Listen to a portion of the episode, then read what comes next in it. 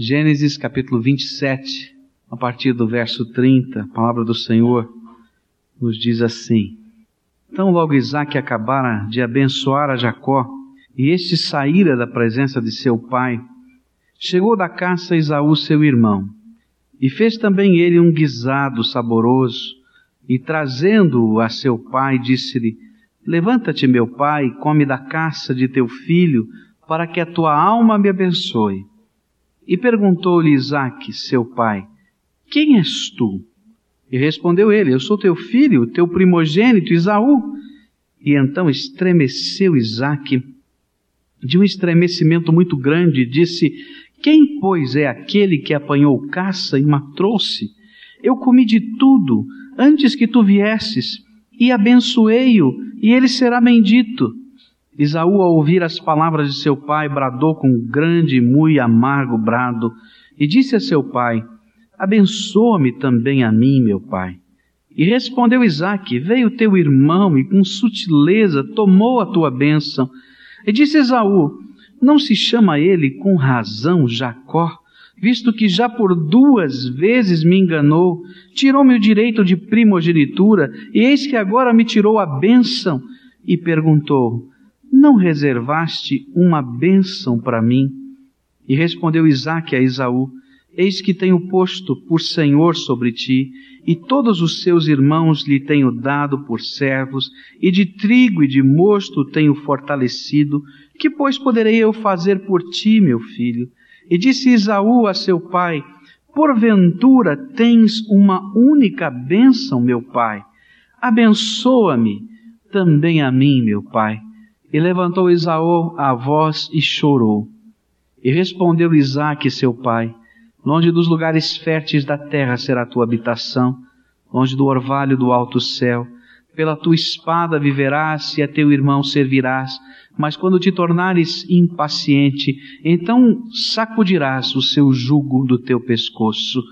Isaú, pois, odiava Jacó por causa da bênção com que seu pai o tinha abençoado, e disse consigo: Vem chegando os dias de luto por meu pai, então hei de matar Jacó, meu irmão. Você pode imaginar que trama, que coisa confusa que era essa família? Uma família que tinha protegidos dos dois lados. Tinha lá nessa família o protegido da mamãe, que era Jacó, e o protegido do papai, que era Esaú. E esses dois irmãos sempre brigando. Bom, irmão brigar não é muito novidade, né? Não é muita novidade, não. A gente vê tantas vezes isso acontecendo. Mas ali parecia que a coisa era mais séria do que normal. Porque um pensava em matar o outro, e ali não era força de expressão, era literal mesmo. Eu vou esperar papai morrer e vou pegar esse Jacó, porque esse Jacó é traiçoeiro. Eu vou dar um jeito nesse homem, para ele aprender a não fazer traição com mais ninguém. Que confusão no meio dessa família. E como nós, às vezes, pais, não percebemos as confusões que se armam na nossa casa e até a razão por que essas confusões estão se armando. E as perguntas que Isaú fez a seu pai são perguntas para que toda a família medite nelas. Toda a família precisa pensar nestas perguntas que Isaú fez ao seu pai. A primeira delas é: Pai, não tens uma bênção para mim? Ou na outra tradução que eu li é: Não reservaste uma bênção para mim?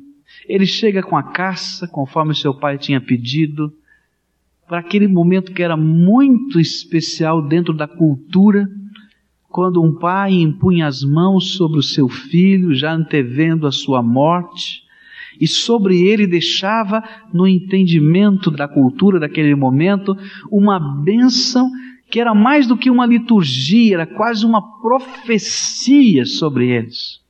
E eu posso imaginar que aquele momento em que seu pai disse para Isaú: Isaú, eu hoje tenho um encontro em particular com você. Eu quero conversar coisas que são muito especiais.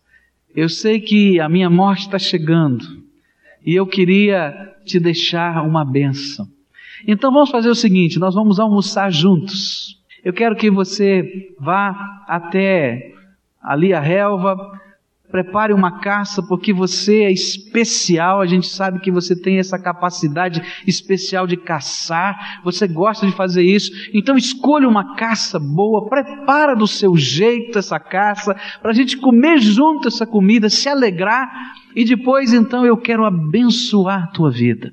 E eu posso imaginar Isaú indo para a floresta, para os campos, e com que esmero ele ficou escolhendo, e eu acredito que passou um animal e disse: Esse não é bom para esse encontro, aquele outro talvez seja melhor. E ele caça, ele prepara, ele cozinha, e ele chega e diz: Pai, senta na cama. O seu pai já meio cego, não está percebendo muito bem, vendo muito bem. Senta na cama e come essa comida gostosa que eu preparei para esse momento especial entre nós.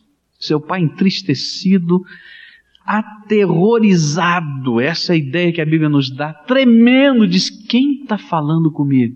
Pai, não conhece a minha voz? Eu sou Esaú, teu primogênito. Você lembra que o Senhor mandou eu pegar a caça? Eu trouxe, está pronta. Quem foi que veio antes de você?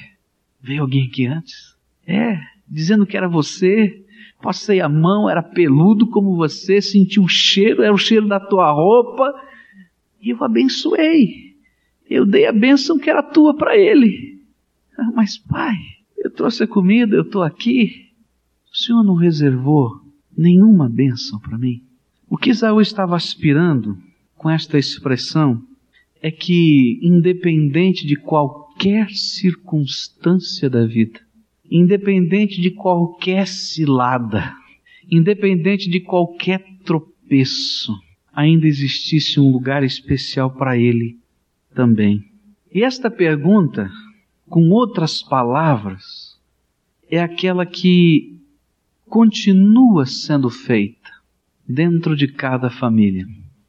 Tu tens reservado, pai, tu tens reservado, mãe, Tu tens reservado família, uma bênção especial que independe de qualquer circunstância. Cada filho quer ser especial. Não tem jeito. E na verdade, cada filho é especial. Cada um tem um jeito de ser, tem um jeito de amar. E cada um quer ser especial também no amor que recebe da família, do pai, da mãe, de cada um dos seus queridos. Cada filho quer ser especial na atenção das orações do seu pai. Cada filho quer ser especial na proteção que esses pais têm para derramar sobre eles. Cada filho quer ser especial na bênção que Deus tem através da família e dos pais para derramar sobre eles. E eu sinto a luz da palavra de Deus, porque a palavra de Deus ela não esconde os erros, os pecados, as falhas de qualquer grande homem de Deus. Que neste relato do capítulo 27 de Gênesis, Deus quer ensinar lições para a vida da gente. Que o desejo de Deus é que possamos, como Ele, Deus, tem, ter uma bênção especial e particular para cada um dos nossos filhos. Isto porque cada um deles é diferente e feito de maneira especial por Deus. Eu vejo isso tão claramente como Deus trabalha conosco. Apesar de todas as dificuldades, dos problemas, dos pecados, dos erros que eu tenho, das falhas, dos tropeços, às vezes até do coração duro, Deus tem uma bênção especial para mim. E Ele tem uma bênção especial para você. E como é interessante perceber que esse Deus Todo-Poderoso que olha e sabe muito mais do que você sabe, todos os meus defeitos, e que sabe todos os teus defeitos mais do que qualquer outra pessoa na face da terra, continua a ter uma bênção especial para a gente. E não somente isso, comunica esta bênção de maneira especial, levando a sério todas as características da nossa personalidade, do nosso jeito de ser. Eu fico pensando como na graça de Deus a gente encontra na Bíblia certas coisas que são tão peculiares às pessoas e Jesus comunicando um amor e uma graça que é muito especial, é direcionada. A gente vai ver, por exemplo, na ressurreição de Jesus, quando Maria Madalena se lança, está lá chorando, antes de se lançar, está lá chorando, diante do túmulo, levaram o meu Senhor. E então o Senhor Jesus usa o apelido dela. Ele diz Mariã, em hebraico. E quando ela escuta aquela, aquela palavra, e quando ela escuta aquele jeito especial e peculiar de chamar, ela diz: Esse é Jesus. Meu mestre, onde é que está? Onde é que está o Senhor? Se lança aos pés dele. Porque naquele momento Jesus tinha uma bênção peculiar, especial e um jeito de comunicar que era também especial para ela. Quando Jesus vai a Galiléia e encontra o apóstolo Pedro pescando e João, e eles não pescam nada, depois da ressurreição, ele está na praia e ele diz: Olha, joga a rede do outro lado. E eles fazem isso e começam a pescar aquela quantidade imensa de peixes. Pedro e João se entreolham e dizem assim: Nós já vimos isso acontecer uma vez. Tem alguma coisa estranha. Porque quando Jesus os chamou para serem discípulos dele, anos atrás, três anos atrás, foi a mesma coisa que tinha acontecido. E lá, depois da ressurreição, quando eles estavam já meio desanimados outra vez, o Senhor faz aquele milagre ser repetido na vida deles para dizer: olha, aquela bênção especial, peculiar, que é de vocês, não foi tirada e eles podem entender aquilo que ninguém mais talvez entendesse, porque estava falando direto ao coração deles. O que Isaú estava dizendo é: Papai, o Senhor não reservou nada para mim que pudesse ter a minha cara, que pudesse ter o meu jeito, que pudesse ser aplicado ao meu coração, que pudesse mover a minha vida. Os nossos filhos são diferentes, o temperamento deles é diferente, a linguagem é diferente. Os gostos são diferentes. As expressões são diferentes. Os erros são diferentes. As aspirações são diferentes. Mas Deus quer que cada casa, cada família, cada mãe, cada pai, sempre tenha reservado, independentemente de qualquer circunstância da vida, uma bênção especial para os seus filhos porque Deus quer ministrar essa bênção através de você.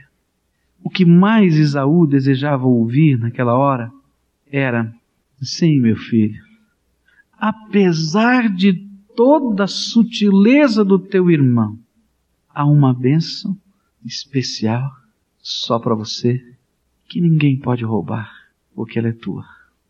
Eu tenho certeza que Isaú, se tivesse ouvido isso, teria se alegrado com seu pai tantos anos da sua vida não teriam sido gastos com ódio, com amargura, com desejo de vingança, com sentimento de menos-valia, com desgraça.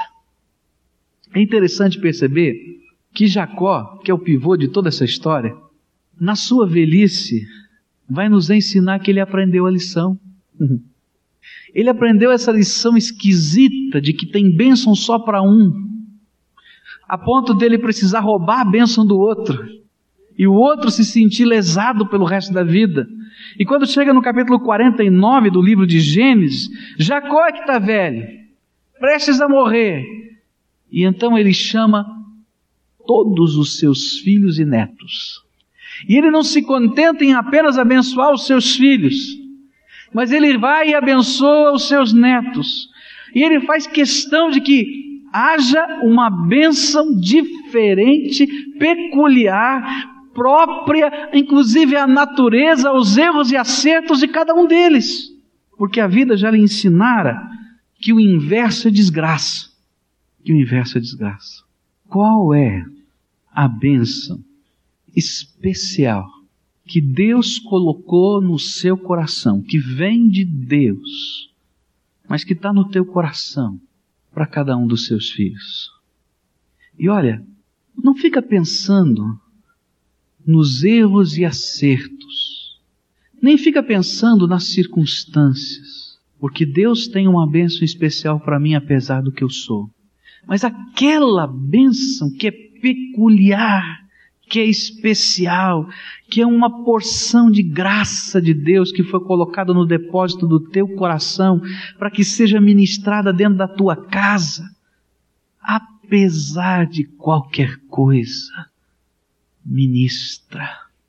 E faz o teu filho, a tua filha entender que é do Senhor para ele através de você e que esta é peculiar.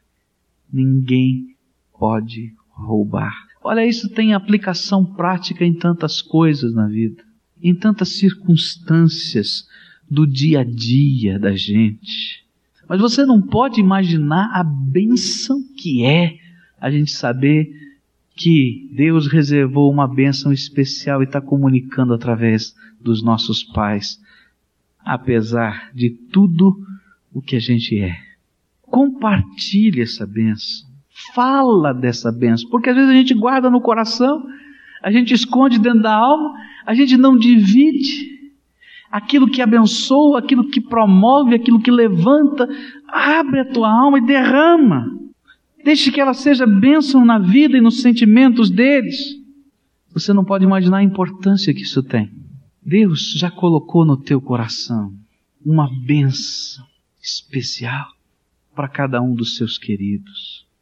Você é o depósito desta bênção. Então comunica, fala, deixa registrado, mostra. Sabe por quê? Porque lá na alma da gente, mesmo que a gente não diga isso para ninguém, a gente pergunta o mesmo, exatamente o mesmo que Saul perguntou. Não reservaste uma bênção para mim, meu pai? Qual é a bênção? Qual é a bênção que precisa ser comunicada? Deus já colocou no teu coração, então fala logo, fala logo. Se possível, fala hoje. Põe a tua mão na cabeça, envolve-o com o coração e com a vida. E olha, apesar de todas as circunstâncias, comunica, porque o Senhor tem alguma coisa para fazer e mover no coração do outro coisa mais preciosa que eu vejo na relação de Deus com cada um de nós é que a maneira de Deus nos constranger é um profundo amor que não pode ser roubado de Deus. E Deus quer que nós possamos vivenciar e transmitir as bênçãos dele desta mesma maneira.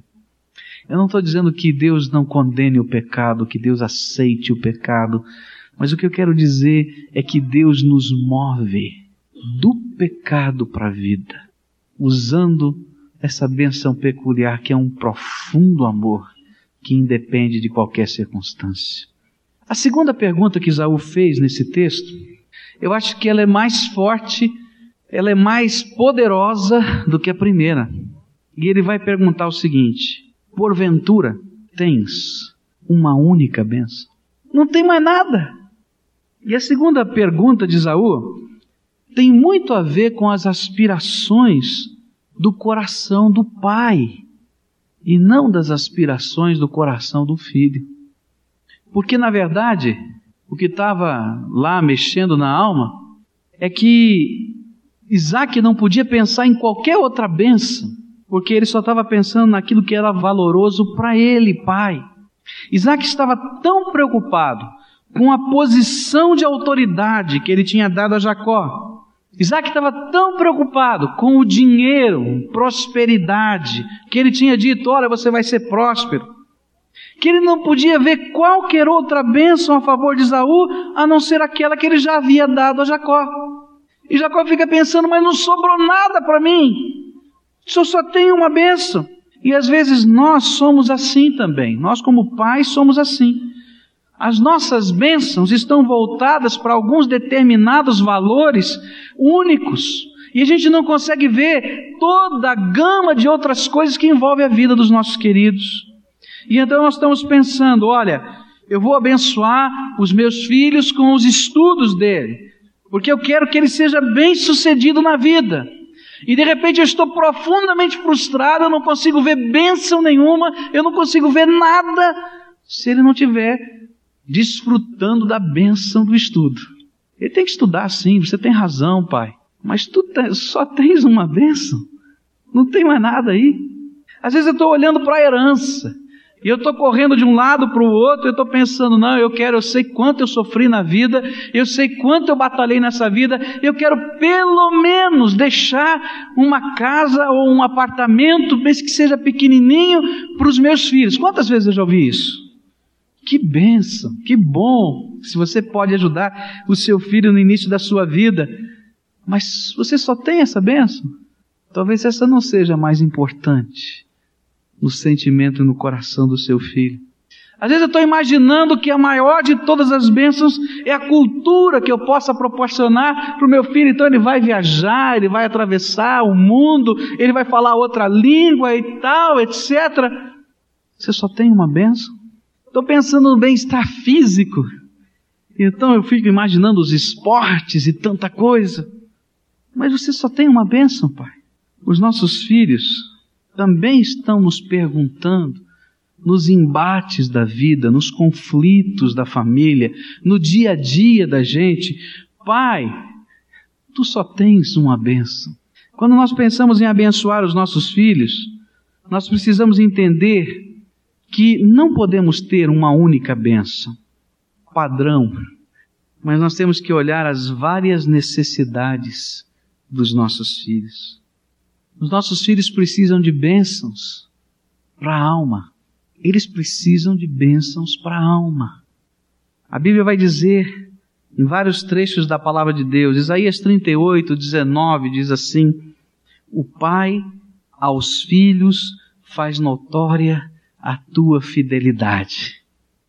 Sabe, a bênção de Deus para a alma dos teus filhos está na proporção dos milagres de Deus na tua vida. Quando Ele pode ver, quando Ele pode constatar, e você se torna um marco memorial do que a graça de Deus pode fazer.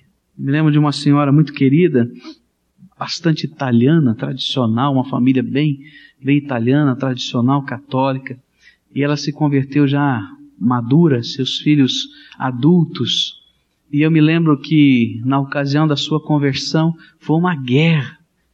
A família inteira se revoltou contra ela. Todo mundo, marido e filhos, achavam um absurdo. E naquela ocasião, a gente só podia orar. Disse: Olha, minha irmã, só não pode falar nada. Mas a senhora ore e viva a vida cristã que Deus tem para ensinar a senhora.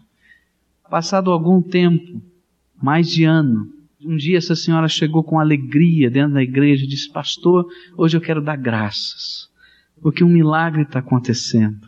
Os meus filhos vêm pedir oração e eu me ajoelho junto com eles para orar. E eles me disseram, hoje, minha filha me disse, uma das que mais brigava com ela, disse: Mamãe, agora só vai orar por esse assunto, porque eu sei, eu já tenho percebido que quando a senhora ora, Deus escuta. Tu só tens uma benção. Os nossos filhos podem ser abençoados pela fidelidade de Deus que está sendo derramada dentro da casa. Às vezes, mais do que a doutrina, mais do que o convencimento, quando a porta do amor está aberta e a vida está sendo esse experimento diário do poder de Deus, a gente revela bênçãos particulares que ninguém pode arrancar deles. O Salmo 78, versículos 5 a 8 dizem assim: Porque ele estabeleceu um testemunho em Jacó e instituiu uma lei em Israel, as quais coisas ordenou aos nossos pais que as ensinassem a seus filhos, para que as soubesse a geração vindoura, os filhos que houvesse de nascer, os quais se levantassem e as contassem a seus filhos, a fim de que pusessem em Deus a sua esperança e não se esquecessem das obras de Deus, mas guardassem os seus mandamentos, e que não fossem como seus pais, geração contumaz e rebelde, geração de coração instável, cujo espírito não foi fiel para com Deus. Salmo 78 está dizendo: olha, seja um marco memorial para que os milagres de Deus na tua vida sejam contados para os teus filhos, para os filhos dos teus filhos e para as gerações seguintes, porque há uma bênção que pode se perpetuar na sua descendência. Tu só tens uma bênção. Eu entendo que na palavra de Deus não adianta a gente ter uma única bênção. A gente tem que ter outras. Eu acho que toda família, todo pai, toda mãe tem que ser uma bênção para as emoções dos seus filhos. Nós precisamos demonstrar afeto. Afeto através do toque, das palavras, através das ações. Afeto que não pode ser negociado, que não pode ser comprado, que não pode ser vendido. Afeto que independe de circunstâncias. Afeto que independe de problemas. Afeto que independe até dos erros mais loucos. Porque é assim que Deus trabalha com a gente. E a gente só vai poder ser instrumento de bênção, de restauração, salvação, futura, presente, na medida em que a gente tiver mais de uma bênção. E a gente puder ser esta bênção restauradora das emoções. Essa bênção de saber que na terra existe pelo menos um lugar de refúgio. Eu posso estar dando cabeçada a minha vida inteira. Eu posso virar de ponta cabeça. Mas Deus preparou na face da terra um lugar de refúgio onde eu posso entrar. Porque a porta não ficou trancada. Quanta gente está perdida porque não tem um lugar de refúgio na face da terra. Quanta gente está perdida porque quer estar tá perdida, mas pode ser achada e restaurada na medida em que o lugar do refúgio chega o que a vida vai ensinar. Se ele não aprendeu por bem, vai aprender por mal, a vida vai ensinar. A vida é uma mestra e uma mestra dura. E você que tem seus cabelos brancos já sabe que isso é verdade. Mas que bom é quando não existe apenas uma benção. Existem tantas bênçãos no coração da nossa casa, no coração dos nossos queridos. Nós não podemos ter uma única bênção nós precisamos ter também a bênção de sabedoria de vida. Com quem? Presta atenção nessa pergunta. Com quem você acha que os seus filhos vão aprender a se relacionar com as pessoas? Quem você imagina que Deus vai colocar como referencial para isso? É, Deus quer que você seja uma bênção nessa área. Quanta gente infeliz, gente que não sabe viver com os outros, gente que não sabe se relacionar, conversar, amar, gente que tem amor doentio, porque nunca aprendeu a benção de um relacionamento sadio. Quem vai ensinar, gente? Quem vai ensinar? A gente tem que ter mais de uma benção. A gente tem que ter bênção de sabedoria para ensinar os nossos queridos a viverem não se aprende isso em faculdade nenhuma na face da terra. Não tem. Ah, mas se eu fizer psicologia, também não vai aprender, viu? Não tem, gente. Esta bênção Deus reservou aos pais para abençoarem seus filhos e para ensinarem a eles a como viverem em harmonia, a como resolverem problemas, a como confessar as suas culpas, a como falar dos seus erros, a como dar perdão e receber perdão, a como aprender a ouvir e aprender a falar. Eu tive muitas dificuldades na minha casa, vocês sabem disso. Mas eu quero dizer para vocês que eu recebi uma bênção muito grande dos meus pais. Apesar de todas as dificuldades que nós tivemos na vida, os meus pais me abençoaram, me ensinando a como relacionar-me com pessoas. Os meus pais sempre me deram a liberdade de discordar. Essa era uma virtude do meu pai. Meu pai dizia: se você conseguir me convencer que eu estou errado, eu vou lhe pedir desculpas, e ele fazia isso. Às vezes a gente discutia horas a fio sobre um determinado assunto que eu achava que tinha todas as razões.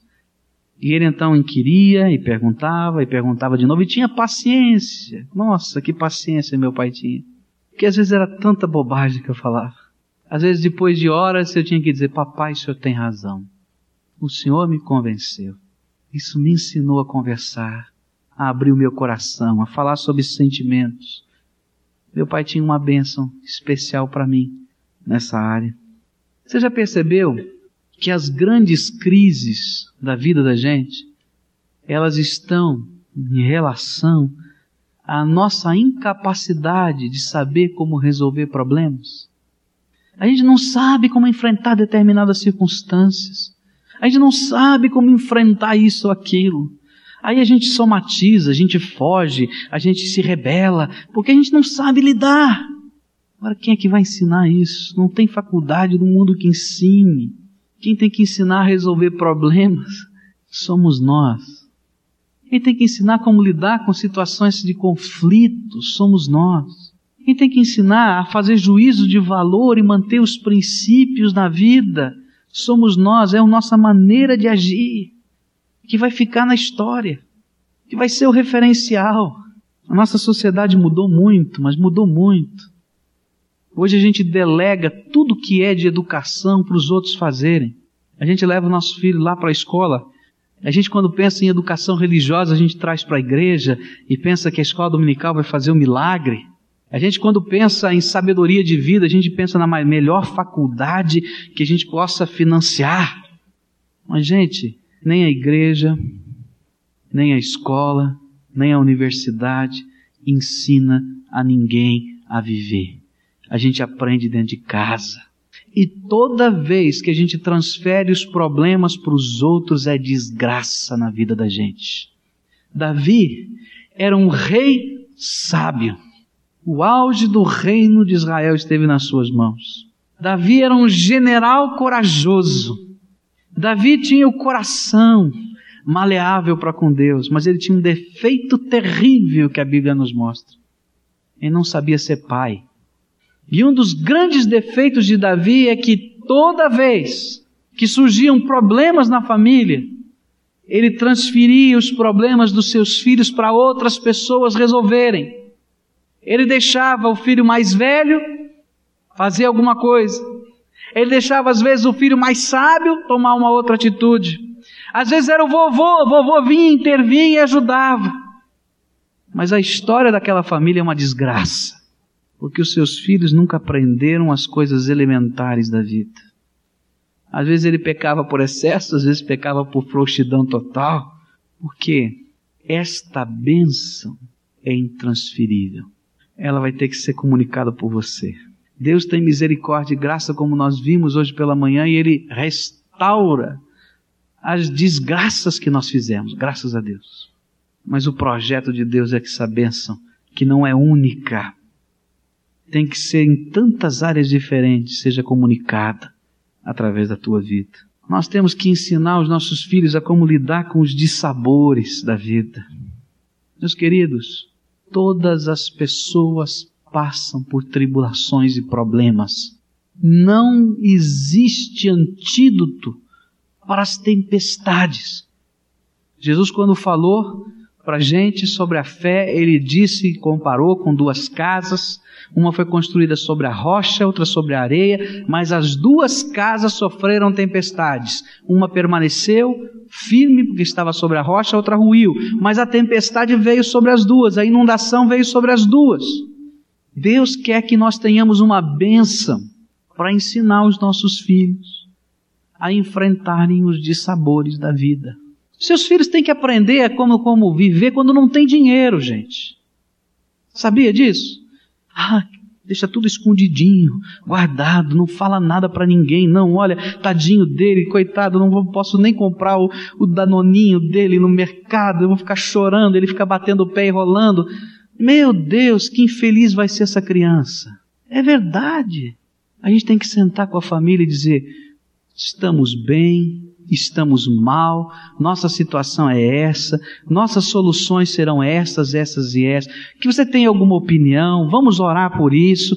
A gente tem que ensinar porque eles vão passar por isso, gente. A gente tem que ensinar os nossos filhos a enfrentar momentos complicados da vida, de sabores, decepção com pessoas. Quem vai ensinar? E se a gente não ensina, a primeira decepção abandona a fé, abandona o mundo, abandona tudo, abandona a carreira. Vai dizer, tadinho do meu filho, não tem estrutura para isso. Não tem mesmo. Mas como é que vai ter? A gente tem que ensinar a viver os dissabores da vida, as dificuldades, as pressões. Tem lá fulano me pressionando, Beltrano. É isso mesmo, a vida é isso. A gente precisa ter mais do que uma bênção. Só tens uma bênção, meu pai. Não, tem mais, filho. Vem aqui, vamos junto. Esse é o projeto de Deus. Nós precisamos ensinar os nossos filhos a entender o que é autoridade e disciplina. Esse é um problema dos dias de hoje. A gente não sabe ensinar autoridade, não sabe ensinar disciplina. Sabe o que vai acontecer? A vida vai ensinar. Mas a vida machuca, dói, dói mais do que você, disciplinando o seu filho, ensinando autoridade. Falei de Davi, 1 Reis capítulo 1, versículos 5 e 6, vai nos mostrar isso. Então Adonias, filho de Agite, se exaltou e disse: Eu reinarei. E preparou para si carros e cavaleiros e cinquenta homens que corressem adiante dele. Ora, nunca o seu pai o tinha contrariado, dizendo: Por que fizeste assim? Além disso, era ele muito formoso de parecer e era mais moço de, do que Absalão. Está dizendo: Olha, o final da história de Adonias é triste, ele vai morrer porque o seu pai nunca tinha lhe ensinado autoridade. Quando chegou alguém que tinha autoridade, deu de trombada de frente. Pai, tu tens só uma bênção para mim. Não, meu filho. O Senhor está me preparando para ser uma bênção na tua vida em vários aspectos diferentes. Vários. E a gente precisa passar essa bênção. Sabe como é que os seus filhos vão aprender a ter um casamento ajustado? Sabe qual é o modelo? É o teu casamento. Se o teu casamento é uma confusão, vai ser difícil para esse filho. Porque ele não tem modelo. E tem tantas outras. Eu citei algumas aqui, mas eu podia passar a noite falando sobre isso. Mas a pergunta de Isaú ecoa pelos séculos nos lábios dos nossos filhos. Porventura, tens uma única bênção, meu Pai. Abençoa-me também a mim não reservaste uma bênção para mim, meu Pai? E aí a gente olha para a gente e se sente tão pequenininho, né? Não sei se é essa a sensação que você tem. Imperfeito, falho. Mas eu quero dizer uma coisa para você. O teu Pai lá no céu também tem uma bênção para você. E quando Ele desperta o coração da gente, Ele instrumenta a gente com valores, com princípios, com atitudes na palavra, que podem nos ajudar a transmitir bênçãos sobre o outro. Jacó era confuso, enrolado, complicado, você sabe a história dele melhor do que eu. Mas no final da vida dele, ele tinha aprendido alguns valores novos. E ele não deixou nenhum dos seus filhos, nenhum dos seus netos, sem que pudessem receber uma bênção peculiar. Ele sabia que tinha errado tanto, e lá na bênção que ele confere aos seus filhos, ele fala dos seus erros. Ele sabia que tinha errado tanto, mas já velho, ele reuniu cada um deles para dizer que tinha mais de uma bênção e para dizer que esta bênção era peculiar e especial. Duas coisas que eu queria que você saísse daqui hoje na sua mente no seu coração. Que nunca a porta do amor esteja fechada. Que a sua casa seja lugar de refúgio. Que a sua mão seja a mão do socorro. Que a sua vida seja a vida redentora através do poder e do amor de Jesus. Reservaste uma bênção para mim? Tem sempre uma bênção peculiar particular de Deus para você. E o Senhor vai me, me ajudar a ser instrumento dela. A segunda coisa, tu tens somente uma bênção, meu Pai? Não, tem várias outras coisas. Tem esta que para mim é valiosa, mas tem essa, tem aquela, tem aquela outra, tem aquela outra, tem aquela outra. Deus me ajuda a ver as outras necessidades para que eu também seja benção. E se eu não consigo? Então a palavra de Deus diz assim: se alguém tem falta de sabedoria, peça que Ele a dá em abundância. Ele a dá em abundância. Deus quer que as nossas famílias e os nossos lares sejam fortes. Mas eu quero dizer uma coisa para você. Um lar fortalecido não vem com uma vara de condão. Está entendendo? Eu não estou dizendo que Deus não tenha poder para transformar, mudar, mas esse lar fortalecido passa pela minha mudança, pela mudança do outro, pela ação do Espírito, às vezes fazendo um agito inicial para que as coisas estejam sendo colocadas nos seus devidos lugares. É um processo de transformação. É isso que Deus quer que a gente entenda. E que eu tenho parte nesse negócio.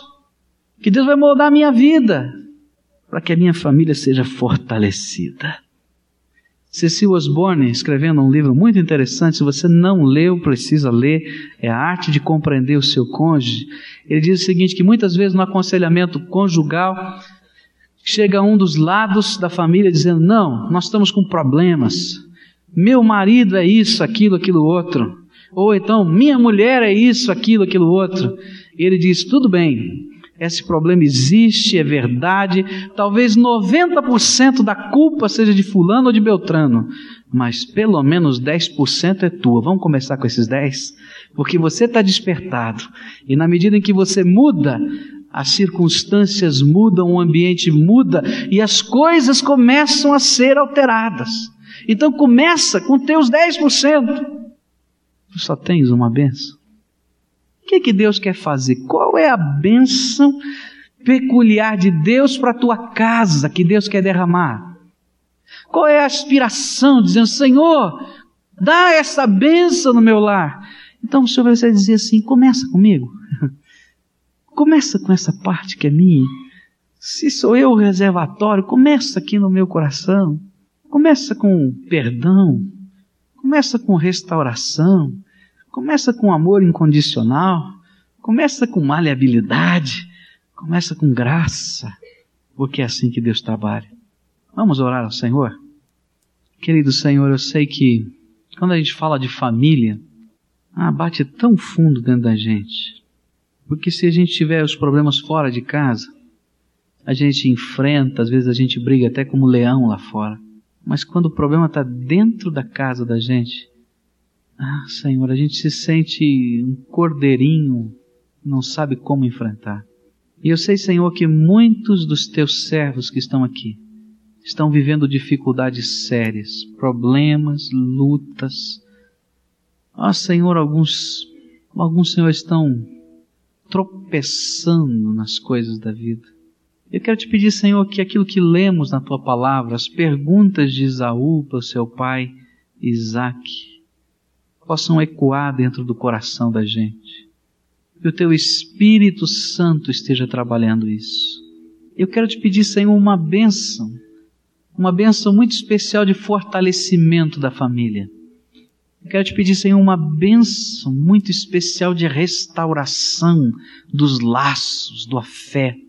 Eu quero te pedir, Senhor, uma bênção de perdão incondicional. Eu quero te pedir, Senhor, uma bênção, Senhor, de fortalecimento. Mas eu sei, Senhor, que esta bênção, ela passa pelo coração de pessoas.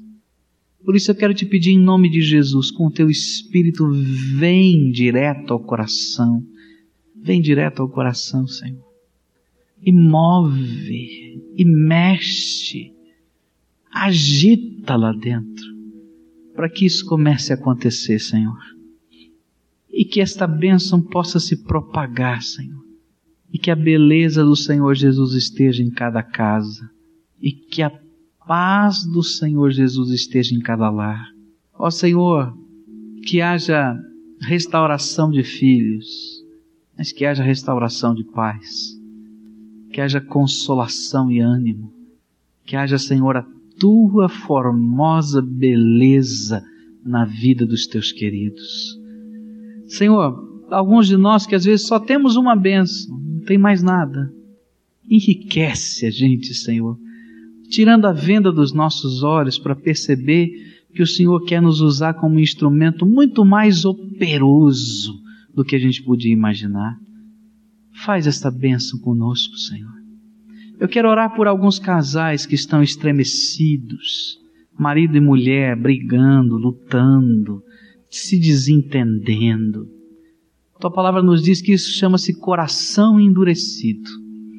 Eu quero te pedir em nome de Jesus que o coração seja maleável, do marido para com a esposa, da esposa para com o marido, que haja uma conversão de um para o outro e que o Senhor esteja usando isso como bênção dentro da casa. Eu quero, Senhor, interceder por alguns filhos que também estão endurecidos. Que haja, Senhor, um maleável ação do teu espírito maleando, abrindo, moldando o coração. E que haja conversão dos pais aos filhos e dos filhos aos pais, para que essa casa seja bendita e abençoada do Senhor. Senhor, a nós que somos pais, ensina-nos, Senhor, a ter a tua bênção para os nossos queridos. E que quando estas perguntas vierem embrulhadas pelos laços da vida, nós possamos percebê-las e possamos dizer: há uma bênção para ti, meu filho, só porque você é meu filho. Ó oh, Senhor, é no nome de Jesus, é no nome de Jesus que eu lhe peço e já lhe agradeço, porque eu sei que o Senhor é Pai amoroso que sustenta a nossa vida. Amém, Senhor. Amém.